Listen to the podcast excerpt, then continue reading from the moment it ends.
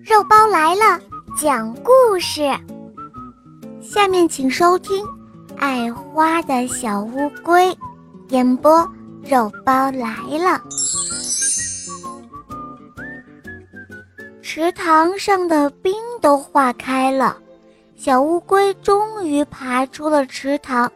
呱呱呱，又一个春天来到了。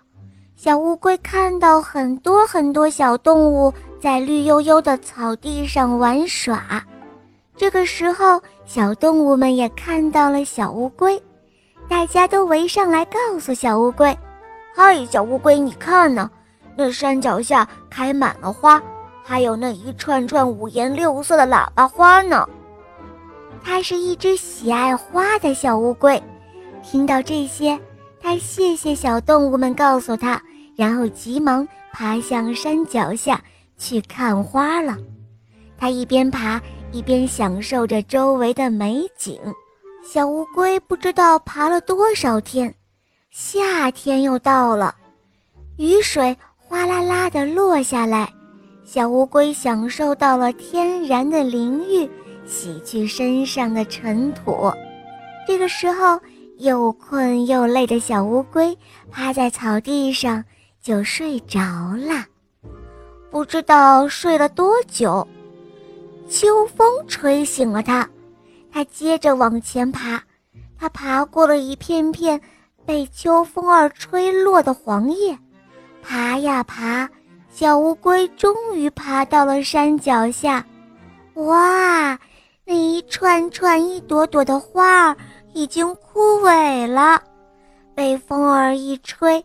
一粒粒的花籽洒了下来，落在了草地上，没有看到鲜花，小乌龟感到非常的遗憾，恨自己的行动实在是太迟缓了。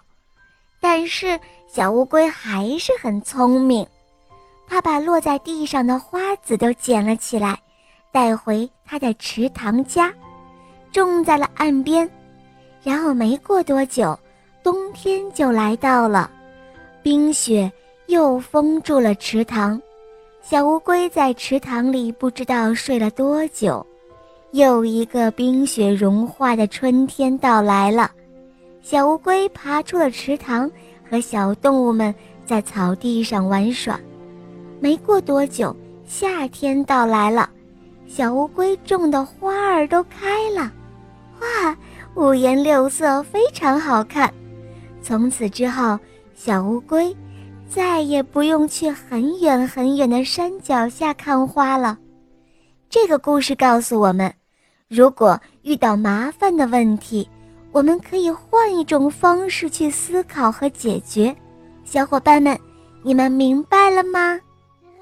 好啦，小伙伴们，今天的故事肉包就讲到这儿了。小伙伴们可以通过百度或者喜马拉雅搜索。肉包更多好听的故事和专辑，你们可以搜索“小肉包童话”或者“肉包来了”，就能够看到哦。